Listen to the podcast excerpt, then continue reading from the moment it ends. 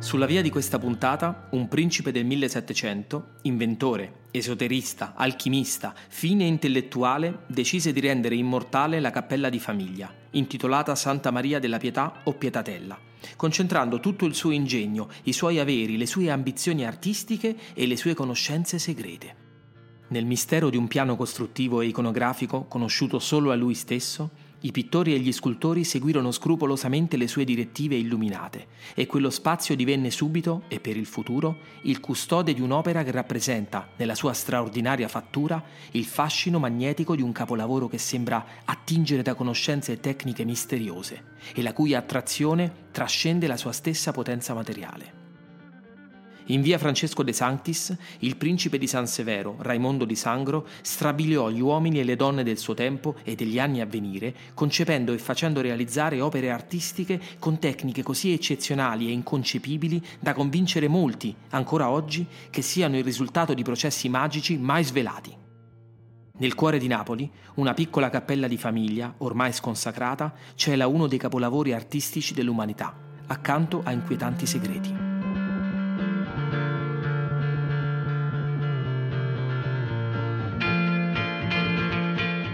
Mi chiamo Andrea Orlando e questo podcast si chiama Strade Narranti, alla sua seconda stagione. Dopo aver attraversato i San Pietrini di Roma, in queste nuove puntate la città di cui sentiremo le storie è Napoli. Sono storie piccole e grandi, discrete e clamorose, che aspettano solo di essere ascoltate.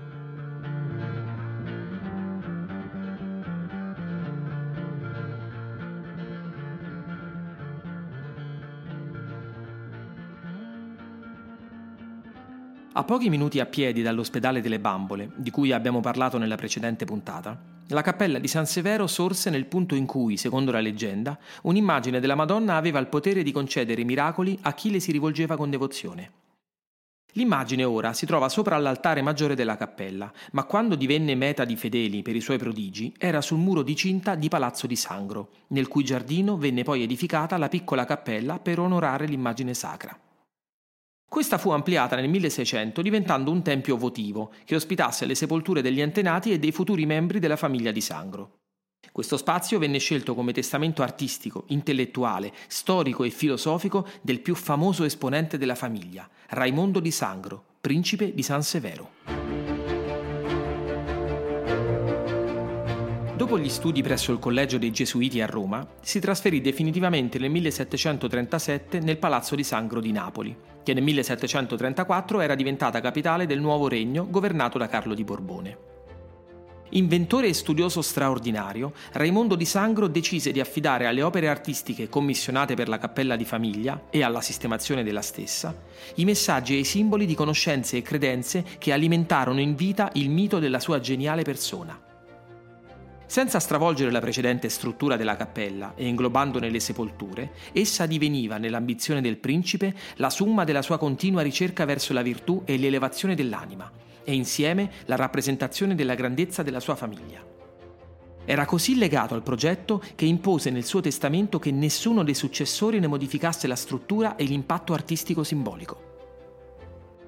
Il principe faceva parte di un nobile casato del Regno di Napoli e divenne anche nel 1750 Gran Maestro della Massoneria, l'associazione segreta che ebbe origine in Scozia alla fine del 1500 e che dal 1717, con la formazione della Gran Loggia di Londra, assunse i tratti della massoneria moderna per distinguersi dalle associazioni muratorie delle corporazioni antiche.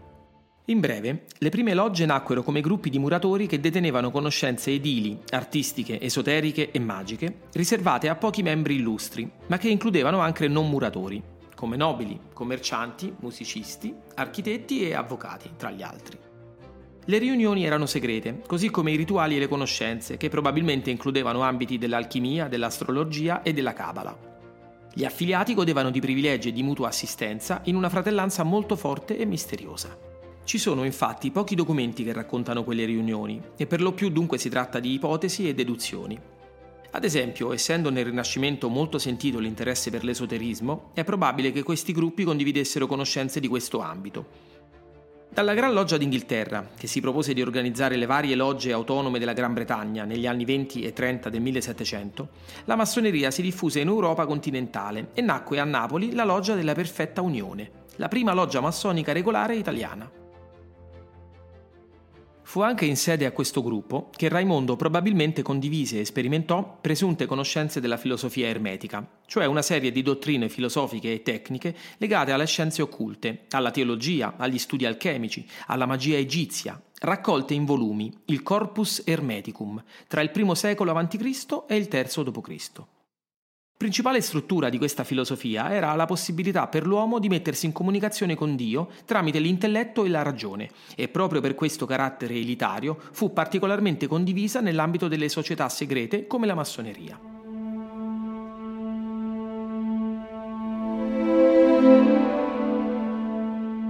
La cappella di San Severo, rappresentando questa elevazione che il principe per tutta la sua vita perseguì, è come se aspirasse a divenire la trasformazione in oggetto del principe stesso, affinché esso rimanesse immortale, una delle sue ambizioni massime, riportata da una delle sue leggende più d'effetto.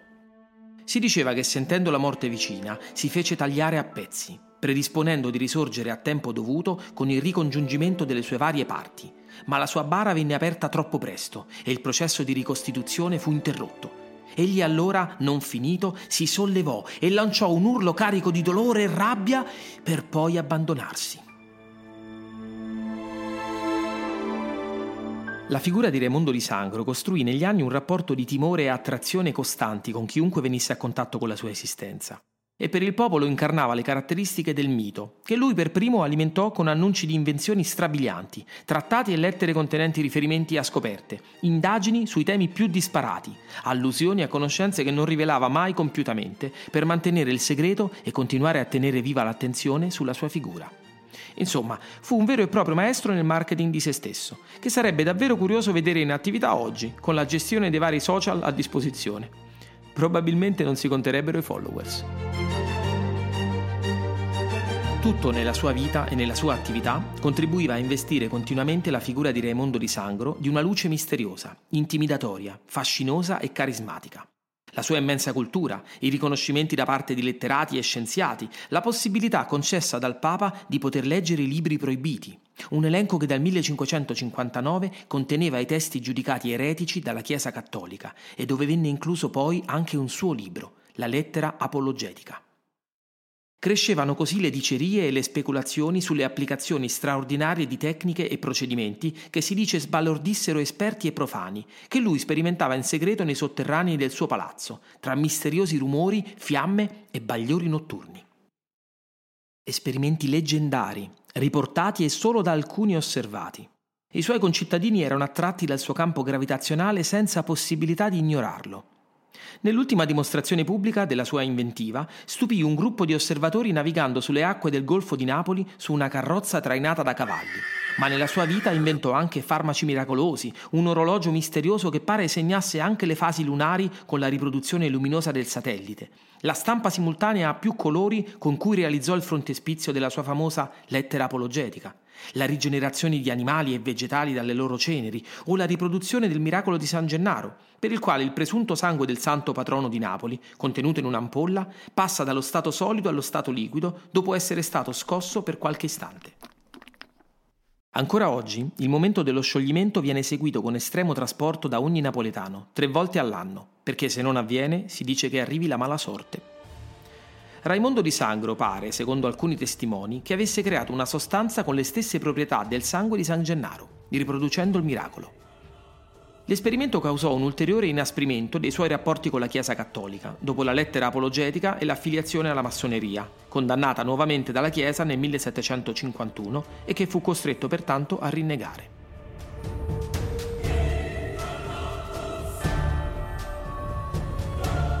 Ma il mito continuava a nutrirsi della meraviglia delle voci che circolavano sempre più,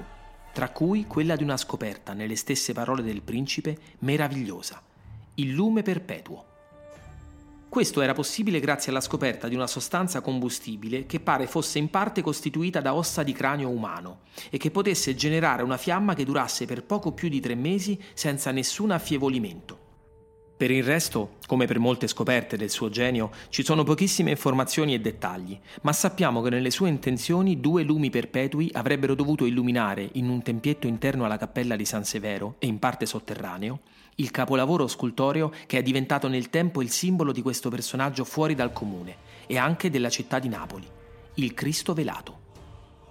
Oggi questa eccezionale scultura si trova al centro della navata della cappella e probabilmente non è mai stata posta dove originariamente avrebbe voluto il principe, cioè nella parte sotterranea, che fu organizzata dopo la sua morte e dove oggi c'è una pietra a ricordare la zona da lui pensata per la scultura. Il principe di Sangro la commissionò a Giuseppe San Martino, uno scultore pressoché sconosciuto nel panorama artistico di quella seconda metà del Settecento, ma che riuscì a partecipare attivamente al fervore napoletano nel campo della pittura e scultura, affiancandosi a nomi illustri a cui Raimondo di Sangro commissionò l'impianto pittorico e scultoreo della cappella. San Martino probabilmente aiutò Corradini, il responsabile e coautore del progetto iconografico del principe, in due delle sue quattro statue, e quando questo morì prematuramente, convinse Raimondo di Sangro ad affidargli la creazione del Cristo velato, inizialmente affidata a Corradini per la sua abilità nel creare figure marmoree coperte da veli. Il principe aveva avuto modo di notare il grande talento di San Martino ed accettò di affidargli l'opera che diventerà leggendaria. Era il 1753 e la realizzazione del Cristo velato, una volta completata, lasciò sbalordito chiunque la ammirasse.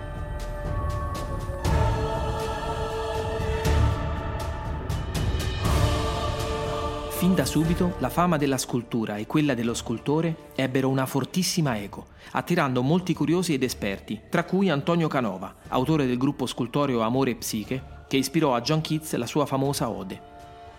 Si dice che Canova, travolto dalla bellezza del Cristo velato, avesse dichiarato che avrebbe dato dieci anni della sua vita per essere stato il suo scultore. L'opera è speciale per un motivo evidente a ogni osservatore, l'eccezionale maestria nell'aver reso il velo adagiato sul Cristo, attraverso cui si intravedono le parti del corpo, l'espressione del viso, i particolari delle forme, così realistici e dettagliati che tutto il corpo sembra ricevere una nuova energia e una potenza espressiva grazie al velo che copre ma non nasconde del tutto.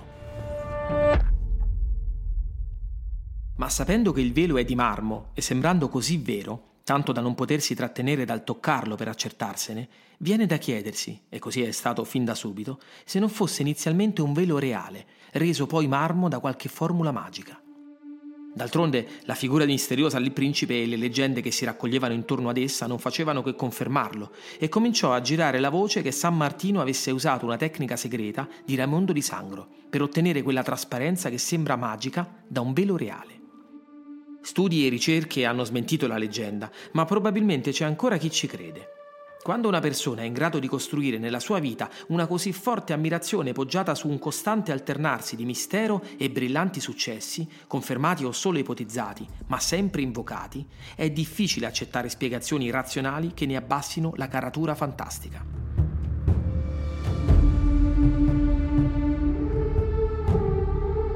Se vi capiterà di poggiare gli occhi su quel velo trasparente che non dovrebbe essere tale, attraverso cui si intravedono le forme di un corpo troppo realistico, potreste cadere facilmente anche voi nell'illusione che forse qualcosa di magico deve esserci sotto. Forse provereste a soffiarci sopra per essere davvero sicuri che non scivoli via, rivelando il Cristo in tutto il suo realismo, o forse non lo fareste per non rovinare il piacevole dubbio. In fondo è quel mistero mai del tutto svelato il vero combustibile della curiosità. E la curiosità è uno dei fondamenti dell'essere umano che scorre viva nel suo sangue.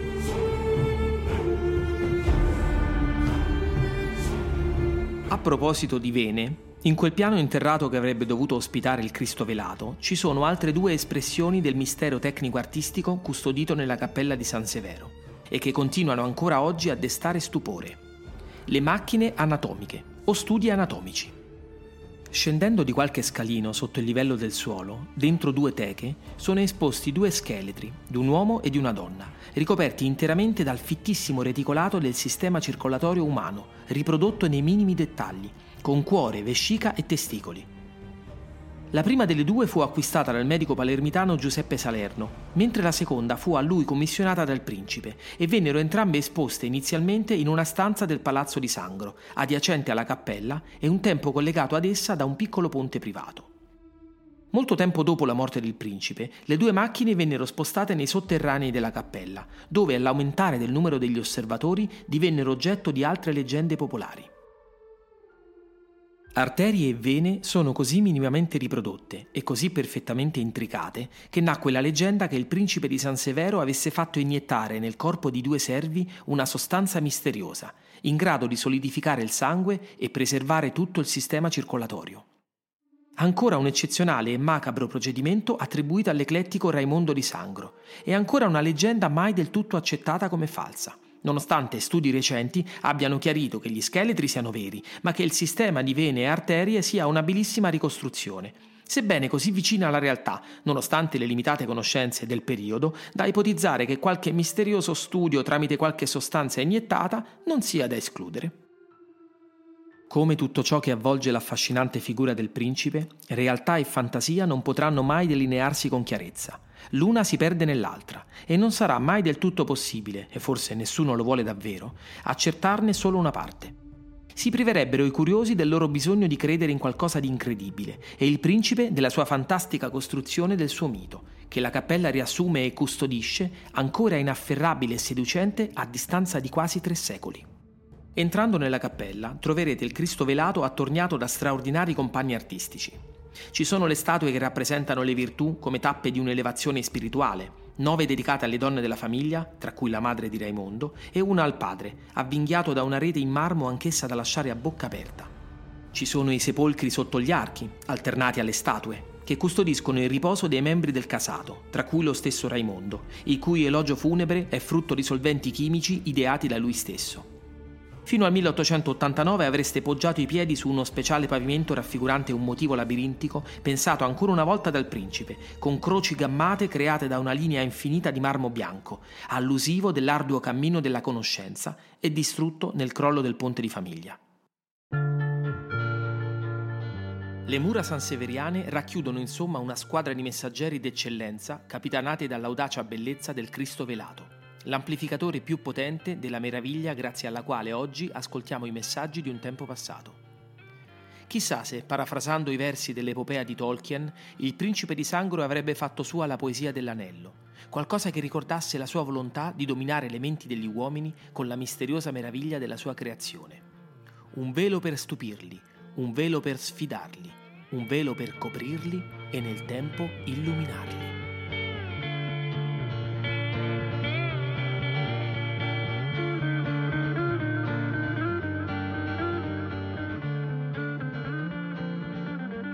Sono Andrea Orlando e vi aspetto per la prossima puntata di Strade Narranti. Strade Narranti è una produzione Podgam, ideato, scritto e condotto da Andrea Orlando, regia e post-produzione audio Valentina Punzo, grafica Cesco Rossi, consulenza per la puntata Francesco Carpenito.